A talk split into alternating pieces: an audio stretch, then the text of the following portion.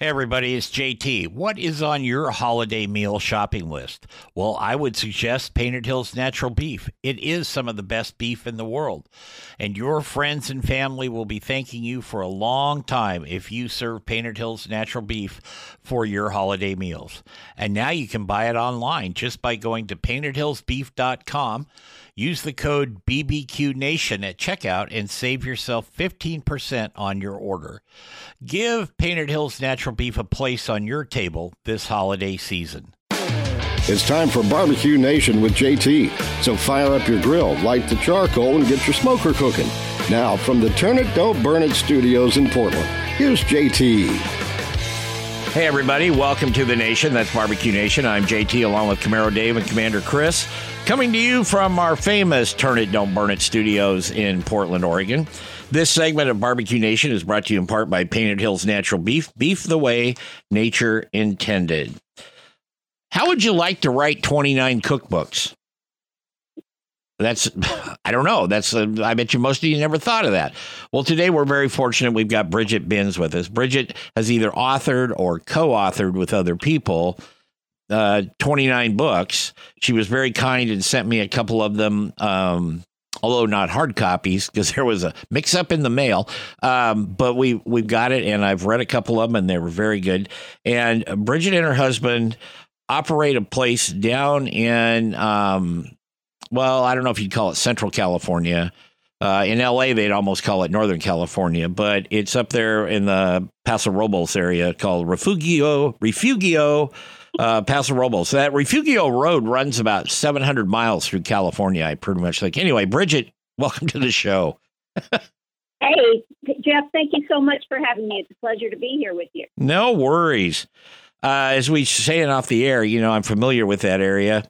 Spent some time down there, and I do think Refugio, I could never say it even twenty years ago, Refugio Road, I think runs from like Montecito all the way to San Francisco. I'm not sure, but um, there's a lot of things. I, you know, I, I say it, Jeff, it's funny. I say Refugio, which may or may not be, I mean, everybody has a different way of saying it. Mm-hmm. And my Spanish-speaking friends say Refugio with a kind of a K in there. Okay. Well, I'll, I'll take that into uh, consideration. Anyway. um, Bridget and her husband run a, uh, I don't know if you'd call it a, a, it's not really a bed and breakfast. It's more than that because you can go there and you can, you can stay there and then you can take some cooking classes with Bridget and you can do lots of fun things. So anyway, uh, w- welcome, as I said, and let's, let's kind of get started with a little history on you. How did all this come about? And the other thing I want to know right off the bat is, how did you get kicked out of boarding school? We're staying away from politics. Remember, Joe? Oh, yeah. Yeah, that's right. That's right. that's that's so funny. Um, yeah, you saw that, huh? Oh, yeah. Um, when I was twelve years old, remember how we had the moratorium demonstrations against the Vietnam War um, in October of whatever year that was? I guess it maybe it was sixty-nine or something. Right. I led one. Oh, at boarding school, even though I was only twelve, um, and I got expelled. Well, um, I have a similar similar experience. When I was in high school, I called a general food strike because we went from really good food into the cafeteria uh, into a, a government subsidized uh, sawdust burger um, food program, and I got in trouble for that too. Not quite as heady as the Vietnam War, but it, It was, I was still out there on the front lines, you know, so. Hey, it's good to, you know, start out as you mean to go on. Yeah, exactly. Exactly. So how did you get into to cooking? I know you spent some time overseas. You, you went to school here in Portland for a while at Lewis and Clark. Um, I did, yeah. And so you've had a very well-traveled life, but what was the impetus when you finally went, I'm going to do food? You know, I had always been, uh, my mother was a good cook, and back in the seventies in Los Angeles, she used to make um, cheese souffle and flank steak and, you know, stuff that was a little bit uh, more ambitious than everybody else was doing at the time. And I came to see that she kind of forced me to, to be her sous chef all the time, and I realized that people really like it. They like it when you cook for them, and they like it when food is good and homemade. And that sort of made a big impression on me. And then in uh, a different boarding school, I went on a long hike in the Grand Canyon, and we had to do a solo. Remember those things where you had to, like, have a bag of granola for three days and right. sit there and con- contemplate the moon? Um, and I just, all I could do is think about her lamb stew. Well, oh yeah, when you're hungry, yeah. So yeah, yeah. So I, I, it was it was important to me from from day one. Food was was something that was that I understood was a convivial. Uh, you have to do it, but you might as well do it right. And through many vicissitudes, I ended up with the opportunity to go to the professional cooking school in London, and um, and that was it. You know, I kind of. I made a career out of it, first in Spain, where I was a caterer. Um, and then later when I moved to Los Angeles, after ten years in Europe, I started sending my resume around to top chefs in the area. And one of them hired me to write his cookbook. And things just kind of fell into place from there. And I'm incredibly grateful for how it has worked out. Oh, I bet. I bet. And, you know, that's kind of interesting because a lot of good stories about people in in our industry, um, they didn't just get out of high school and they they went to college for a couple of years and they said, this isn't for me. And so then they went to C I A or whatever, uh, Culinary mm-hmm. Institute, not not the guys in Washington. But, um, you know, they did that. And a lot of them did that, but they they didn't really jump forward in the industry. It seems to me that people who are going to do well, um, and this is just a personal observation, but people that are going to do well, a lot of them are very well traveled. Uh, they've had a lot of different in- influences. It's just not mom's beef stew, you know, lamb stew is different. But, um, mm-hmm. you know, it, it seems to me that people that are going to be successful and have a story and can actually re- um, tell a story through their food have to have that those experiences. I totally agree with you. And I think my, my time at Lewis and Clark, they have a very ambitious overseas travel program at Lewis and Clark. And I actually was one of the few people to manage to do two of them in my college career. And I went first to Malaysia as a sophomore and then to Hong Kong as a senior, both times for six months. And I think that you you really, you look...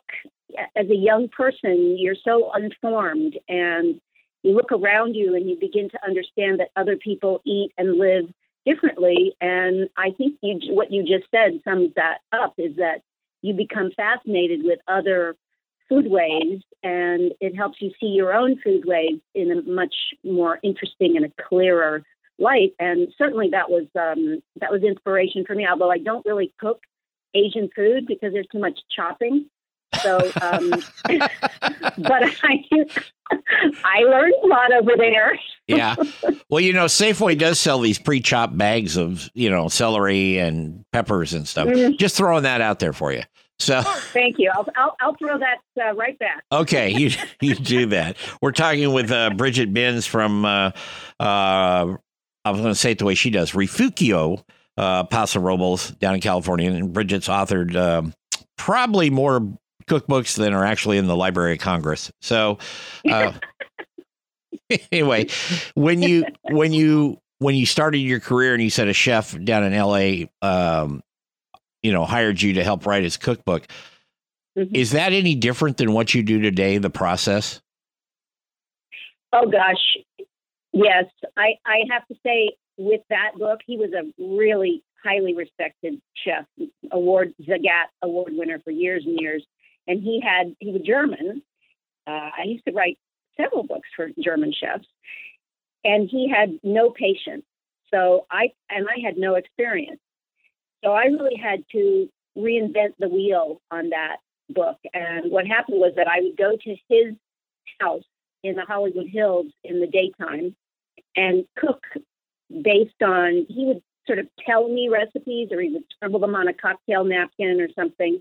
And then I would go up and try to recreate the dish in a home kitchen, because there's no point in recreating a dish in a restaurant kitchen. That's not what the folks at home have. Right. Anyway, then he would come home at night after I was already gone and critique my presentations that I left out on the counter for him. And there would be like little diagrams and circles and German words and stuff like that. So um, it was it was quite a challenge, but I did it. And then right around the same time, I got a solo book, my very first solo, just plain Bridget cookbook called Polenta. And um, and that was for Chronicle Books. And I had the best time. It was such a privilege to be able to write headnotes as me instead of as a German guy. Oh, yeah.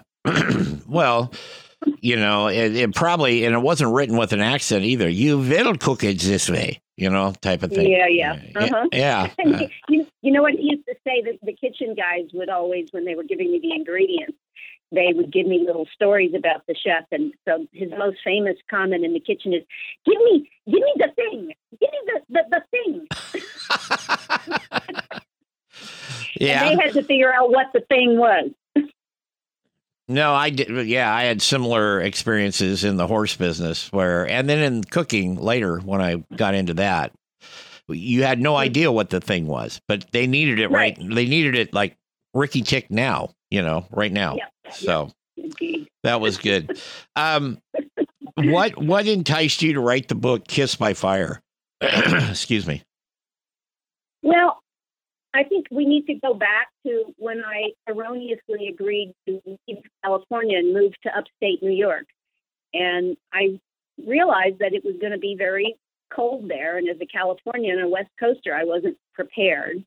So my husband and I built a house from scratch on a piece of an old mushroom farm that had never had a house on it before, way upstate. And so we put in a fireplace that you could cook in. I realized I didn't want to just make pizza in it. I wanted to make chicken and lamb shanks and tomato tarts and artichokes cooked in the embers. And that's what that book is all about. Absolutely. And uh, we're going to talk about that coming up in the next segment. We're talking with Bridget Binns, and uh, we'll be back here on Barbecue Nation in just a couple minutes. Stay with us.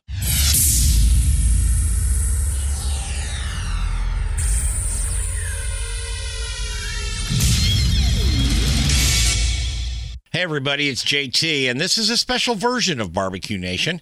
It is brought to you in part by Painted Hills Natural Beef. Beef you can be proud to serve your family and friends. That's Painted Hills Natural Beef.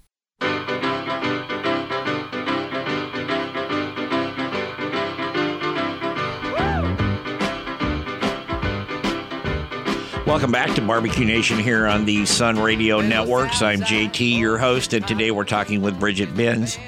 And for some reason, the weather's changed and I got a frog in my throat. So uh, forgive me for that. If you'd like to email us, you can do it very easily. It's info at thecowboycook.com, info at thecowboycook.com. And that comes directly to me.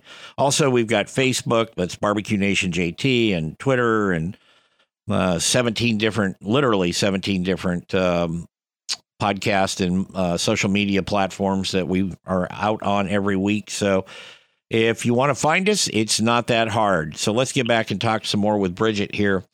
Um, in the in the Kiss by Fire book, and you and you sent me another book, to the new Wine Country Cookbook, but um, and I made it through that one too, if you can believe it. I actually did, because you do a lot of seafood and stuff in there, and foods that I like.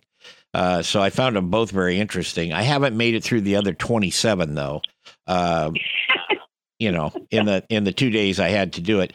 Um, but one of the things that you talked about right at the front of the book, and you talked about the three different heat sources, and this is in Kiss by Fire. You talk about the air inside, the oven temp, and the mass temp. Kind of go over our listeners, because a lot of them, uh, a lot of them cook with gas, a lot of them cook with pellets, a lot of them cook with charcoal, but there's still a good herd of them out there that like to cook with fire. And uh, real, you know, live fire, wood, that type of thing. Kind of go mm-hmm. over those, because I thought those were really fascinating. Well, you know, um, there's a, I have a, do you know what a Santa Maria grill is? I'm sure you do, because yeah. you, you spent time out here. Um, that's an interesting little item to talk about when we're thinking about types of fire and how they work. The, the Santa Maria does not generally have a lid on it, so it is truly live fire, and it's what's called an oxidative fire mm-hmm. because there's no lid. So when you use a, a Weber or something else that has a lid on it with live fire with some, that is actual wood, it becomes a reductive fire. And so it's much, much easier to manage a reductive fire because you can close the vents or whatever it is that you're going to do to exclude the oxygen. There's the other side of it, the Santa Maria, the open flame, like a campfire, where you just have a grill set on top of your bricks or whatever you use to prop it up. Again, that's an oxidated fire and much harder to manage. Um, and then with the oven, with the wood burning oven, you have the mass, as you mentioned, the mass of the the walls or the dome of right. the oven itself. Right. And they, you get them hot with your fire, and then they radiate. So the heat radiates out from those walls. And then that's different from the convection heat, which happens because fire creates a little bit of a storm. Like we all know, recently, unfortunately, we've had too many of those firestorms, but it creates a, a kind of a circular convection inside the oven that licks up at the top of it and comes around. And so that will heat things um, just by the air temperature being hotter. Is this is this answering your question? Yeah, absolutely. Absolutely. And then Meathead always goes on. Our mutual wonderful friend Meathead of Amazing Ribs dot com, he always talks about the, um, what's the one where you touch it? And I'm, I'm sorry, I'm drawing a blank on it, where it's the actual surface is hot. Right. Um, um, that's the third kind of heat. Yeah. Um, now, I wish you hadn't said that because my mind just went completely blank. Um, I'm watching well, people walking their dogs out the window here or something, you know. Both of our minds went totally blank. But so say um, his example is when you put a frying pan in a hot oven, right? A cast iron pan in a hot oven. Right. You, it's four hundred degrees. You can put your hand into that oven, in the air in that oven for a, a moment, and it won't kill you. But if you put your hand on the cast iron pan, you'll be in the hospital. So it, it surfaces, especially something like cast iron, absorbs heat and concentrates it much, much more so than the air. Absolutely. And then you say also in the book, um, knowing your oven uh, before you try anything really ambitious. Now, Meathead and I talk about this all the time because whether you're using a grill or even at, in, at this happens at home, um, also, you will have hot spots in your oven and you will have, mm-hmm. you know, a little cooler sides. Even if you, I mean, we bought a brand new oven last year because ours went uh, gunny sack on us. And I've noticed that it's a, it's really nice. It's top of the line type thing. But just like always, every oven I've ever cooked in, one side's a little more done than the other, um, mm-hmm. you know, mm-hmm. and, and getting to know that. So give us the Bridget theory on actually how you get to know your oven before you try anything ambitious. What would you do? Well, I keep notes. It sounds silly, but that is really the only way that you can possibly uh, uh, make a, an informed uh, learning curve about your heat source or your cooking source, whether it's a wood-burning oven, whether it's a home oven. Just make the notes. Have a get a nice, cute little um, journal, and then put in there what you did. How much did the protein or whatever it is weigh? Did you have to turn it around? How long did it take?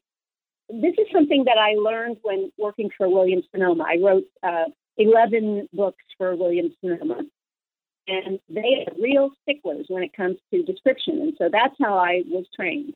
There must be not only a time, there must be a time range, and there also must be a visual cue. So, okay, so if I say in a recipe, ten to twelve minutes or until golden. I'm giving you I'm giving you a range of cues that you can use. Now, when you're keeping notes in your cute little journal, you have to say to your your future self, This took ten minutes to be golden, but I had to twirl it around because the right side was getting golden faster than the left side. So that's how you learn about the little vagaries, but you're not going to remember it. I mean, let's face it, even if you haven't had a couple of beers, you're still not going to remember it. So, I mean, we're just not like that. I don't care how old we are. You're not going to remember. The next time you make the ribs, you're going to forget that it's ten to twelve minutes and you have to flip around. Now you have the note. Right. We're talking with Bridget Binns, um, author of multiple cookbooks, and her and her husband own Refugio Paso Robles, uh, which is a place you can go stay and actually get some cooking lessons from Bridget. And we're going to take a break here on the Barbecue Nation Network and be back in a minute. Stay with us.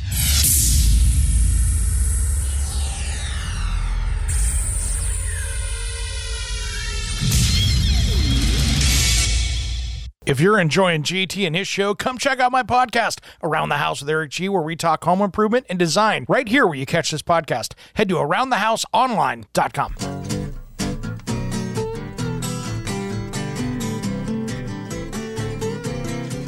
Hey, everybody. Welcome back to Barbecue Nation. I'm J T here on the Sun Radio Network. So we'd like to thank the folks at Painted Hills Natural Beef. Beef you can be proud to serve your family and friends, always consistent with quality and taste. That's Painted Hills Natural Beef. Check them out online at painted hills natural beef dot com, and also Gunter Wilhelm Knives. You know, I've got some now, and uh, I like them a lot. There's a lot of good knives out there. I, I get that, and everybody's got their preferences, but I'm really building a relationship. Maybe that sounds a little weird, but uh, no horror story or scary movie here. It's just I am really enjoying using the Gunter Wilhelm knives. You can check them out online also.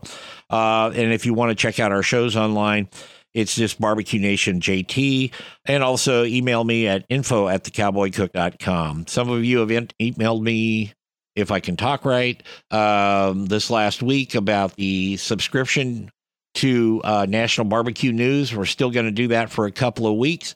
So if you want to email me that uh, and request one, I'll see what I can do for you. Now let's get back and talk with Bridget Binns.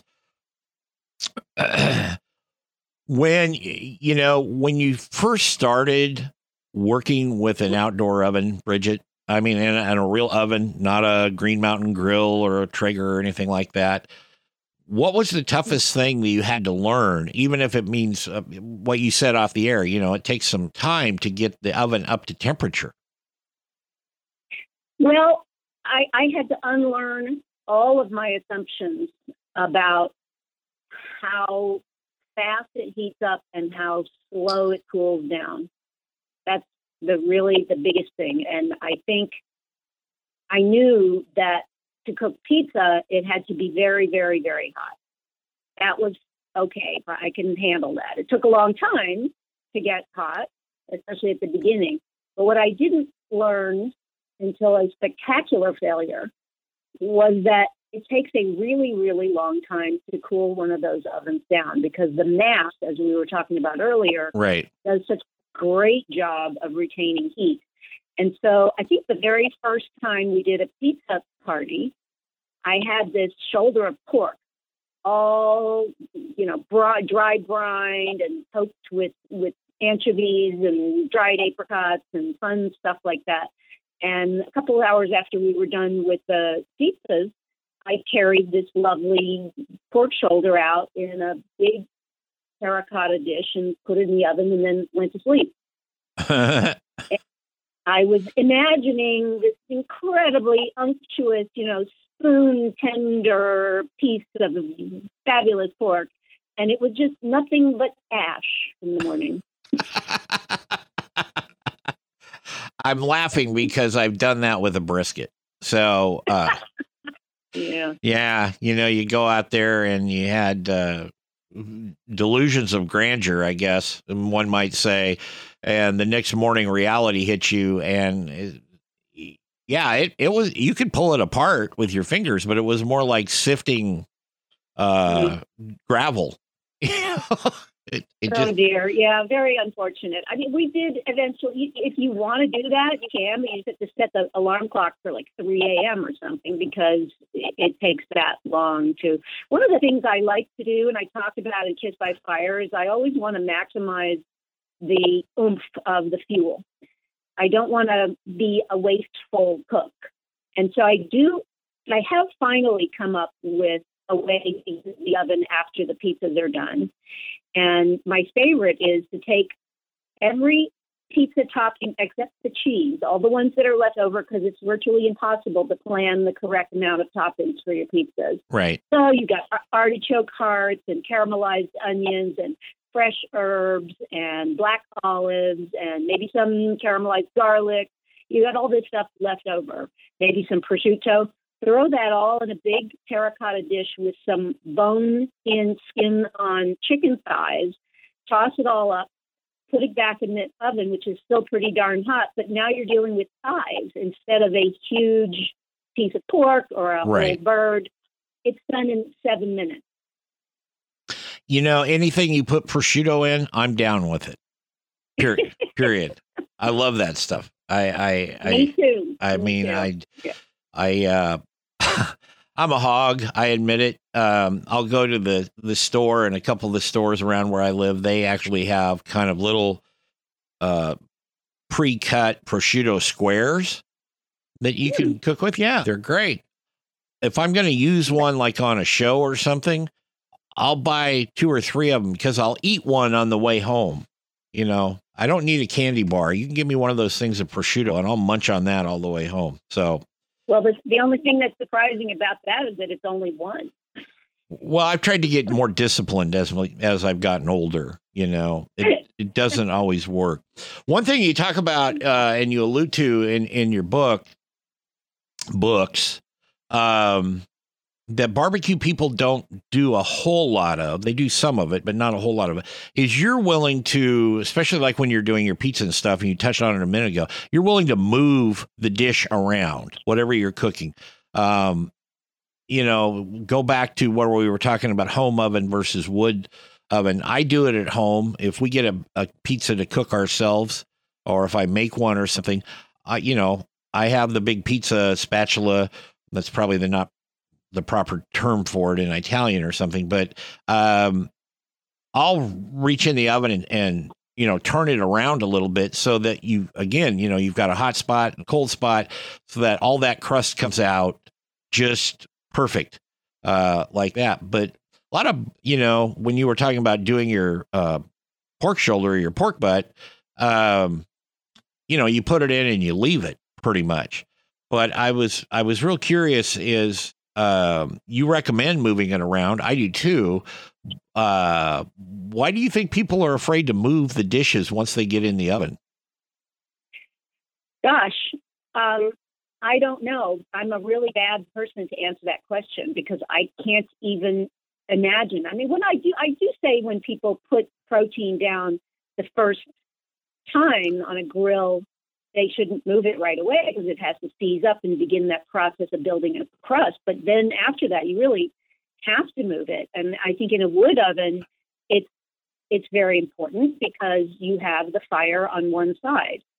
But it's also the same thing with uh, a Weber on indirect heat. So for any kind of a kettle or that type of thing, you usually have a higher level of heat on one side than the other. Right. So you must shift things around, even even on a kettle grill.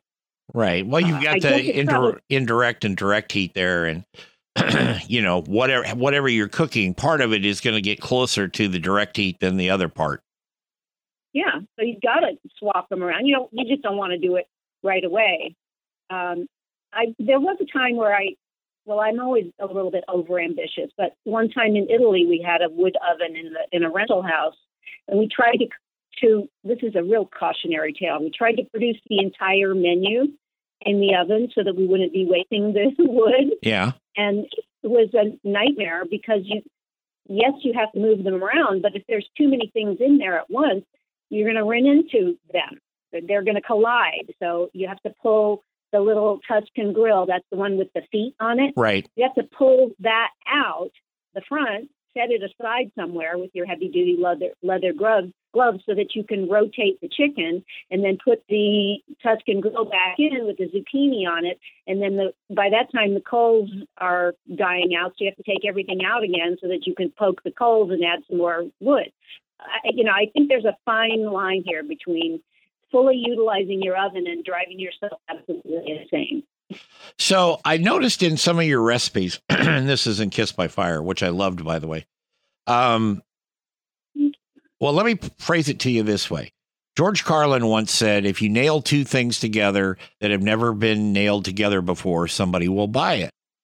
And I've always, and I, and I don't take that, don't take that as a slight whatsoever. It just means that you've been very creative in putting things together in your dishes that sometimes people wouldn't think of. Okay. Um, cause to tell you the truth, I was looking at one of them. I think maybe this was in your wine book. Uh, you, you had candied kumquats, and I'd never, I'd never thought about candied kumquats. I've never had one. So I can't say as I know much about kumquats to begin with, but, um, I just think that's very creative when you start, especially with your pizzas and stuff. You can put different toppings on. No, you don't always have to have pepperoni or sausage or black olives, you know, like the kind of standard Americanized pizza. You've, you've done some very creative things there. Do you just, so here's the question. Do you, Bridget, as you're driving or working on something else, uh, another dish, and then all of a sudden you say, you know, I I can put uh, feta cheese with aardvark or something, you know, you could do that. And that creative piece that comes into your mind.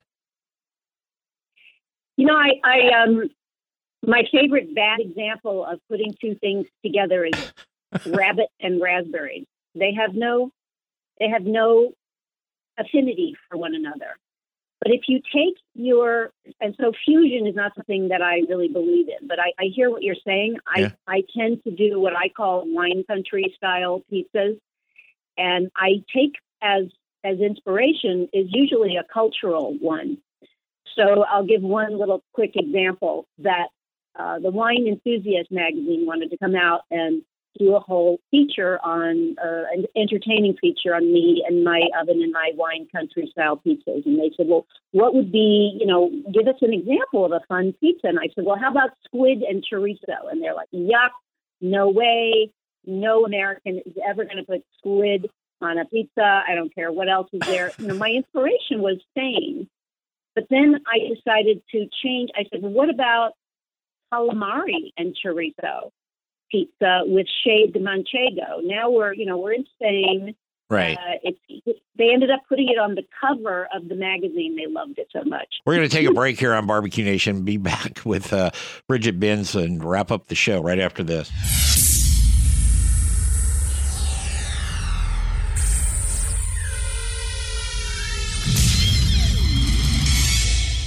Hey, everybody, it's J T, and this is a special version of Barbecue Nation.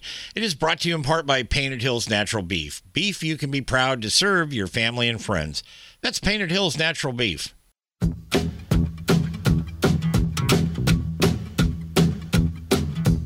Uptown got its hustlers. Welcome back to Barbecue Nation here on the Sun Radio Network. With a frog in my throat today, we're talking with Bridget Binns. Her and her husband, Casey, own uh, Refugio Paso Robles, and you can look that up online, and you can actually go meet Bridget and stay there and take some cooking classes and other stuff. Beautiful part of the country down there. Do you, do they call that Central California, Central Coast? What do they call that these days? We call it the Central Coast, but you were right earlier on when you introduced me saying that Los Angelinos would con- might consider it Northern California and San Franciscans might consider it Southern California. There's no actually established cutoff point as to where one starts and the other one ends. Um, and so it depends on where you're standing. There was one of those amusing maps showing what San Franciscans think of as Southern California. Oh, yeah. Well, they, they probably think Redding and Red Bluff is the Great White North or something. I don't know. You know, they, when you're up there that far, uh, because I know when I when I lived in Los Angeles, I did for a couple of years and went to school there. When you talked about Northern California, they were like, you know, Fresno, maybe Stockton, San Francisco, the Bay Area. That was about as far north as they thought about. You know, they didn't. Yeah. Nobody even knew that Redding was up there. Yeah. It's an amazing place. Got olive stands all over the bar. So, um, you know, doing that. over the years, what do you think you've learned the most from from authoring and co-authoring all these books, Bridget? Boy, that's a tough one. Um, I, I I've learned that there's not really anything new. There are just new ways to look at things, and that skill and intuition and meat thermometers are the way to success. Yeah, I would agree with you there. I think the one thing that I've learned is, um, unless I've opened a can of chili or something, my meat thermometer is always right there with me, whether I'm cooking indoors or outdoors. It's never far out of my reach. I think that's the one thing that I've kind of drilled into myself over the years, because I see uh, when you go to a friend's house for dinner and they, you know, put out a lovely menu and lovely spread and all that. And the ones that don't cook very often usually invite me to cook the meat or something, you know. That's, I, I kind of had to make some changes in our social calendar saying, no, I'm not going to go if I have to cook, you know? Um, mm-hmm. Anyway. Yeah. But uh, a lot of people still, and I don't understand this really because they're not very expensive, don't cook with a meat thermometer. And um, I, I don't know. I don't get it. If you're going to be serious about cooking, you got to have one of those, among other things. But that, that to me is probably the most important tool you can have, is a good meat thermometer. Um, you know, Meathead calls himself the hedonism evangelist, and I think I could call myself the thermometer evangelist. There you go. Uh, and I, I give them out to my friends so that hopefully they improve their their skills. But you know, I, I as I we talked about a little bit that I've written a bunch of chef cookbooks, right? And what I've learned so much from these guys. But I used to say, standing there in the basement kitchen or something, holding a holding a notebook and a tape recorder and trying not to step on a big pot of meatballs. And I'll say, well, how long? Yeah. You know, how long does it take? And he says, and they'll say, until it's done. Yep. Yep. And people are always asking me, how long? And I'm like, use your thermometer, use your senses, your eyes, your nose, your touch. You'll know when it's done, but as part of my job, I have to try to narrow that down and then give that visual cue. Yeah, I work with a lady here in, in Portland, and I've worked with her for years on T V, and um, she always will ask me, because she doesn't cook very much, although I've gotten her to cook a few things over the years. But she she's she's not a big Susie homemaker. You know, she's very busy in her career and hosting morning shows and doing all that stuff. But she'll say, how long? And I always just give her the deadpan when it's done, you know, yeah. and, yeah. She, and she laughs every time. And I think the audience has probably seen that enough time. They're like, yeah, Helen, when it's done, you know, it's, but um, anyway, it's, it is funny like that. And it's kind of interesting to, you know, watch the reaction on people's face. Do you get invited out a lot to, to cook? Friend's house? Uh, only there's a, there's a small bubble of people that have the, developed the confidence over years of me saying, I don't care. I just want you to feed me. Right. And now they, they have become confident enough to invite me over. But for a long time, nobody ever would. And there's still a bunch of people that go into, you know, cardiac arrest when I walk into their kitchen. I get it. I get it. Yeah. Sometimes I've gone to car- cardiac arrest after they fed me, though, you know. So that's that's well, kind of a tough deal. Uh, Bridget, we're not we're not quite done with the show, but Bridget is going to stick around for a few minutes uh, for the after hours part of this. Uh, if you're, you know, listen to the podcast and streaming versions and stuff. So um, did your did your husband know how to cook before you guys got married? Well, he had a couple of, of set pieces. Uh, I believe he, he does some. Uh, kecca, you know, a pasta with the raw diced tomatoes yeah. and cheese. And I've now moved him over into dessert mode because I don't do desserts. And he hates to cook with me in the kitchen because I'm always trying to make things better. I'm just trying to be helpful. But yeah. I learned a long time ago to stay away from other people that are cooking, but that doesn't really apply to my husband. Yeah. Are you, you hover? Are you a yeah. hoverer? Yeah. Yeah. Mm-hmm. Some... I'm getting better at it, though. I will. I will just walk away, and then I come back and deal with the tornado of dishes that is left at the end. Yeah, I've gotten better at that over the years. I will confess, because when my wife and I first got married, there was no dish unturned in the kitchen.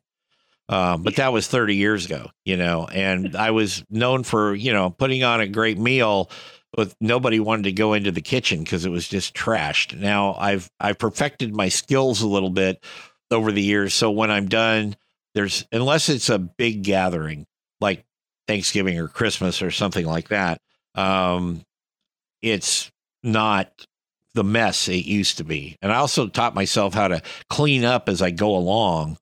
Um, Which is a skill I'm very proud of now, I don't mind saying. You know, you know, I have to say, Jeff, I've always been like that. I don't know where it came from, maybe my mother, but I must clean as I go along.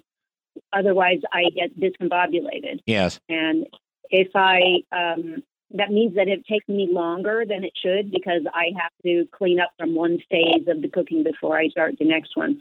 It, my husband does not have any such uh, compunctions. So when he cooks, it it is kind of a disaster, but I, that's it's better. I stay away and then I go in and clean up. But for me, cooking, I think I, I think I learned it in cooking, professional cooking school, the the need to have a blank canvas, a clean slate for the next phase.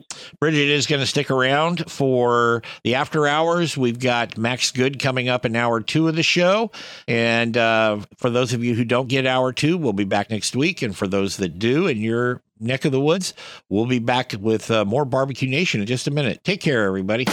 Barbecue Nation is produced by J T S D L L C Productions in association with Envision Networks and Salem Media Group. All rights reserved.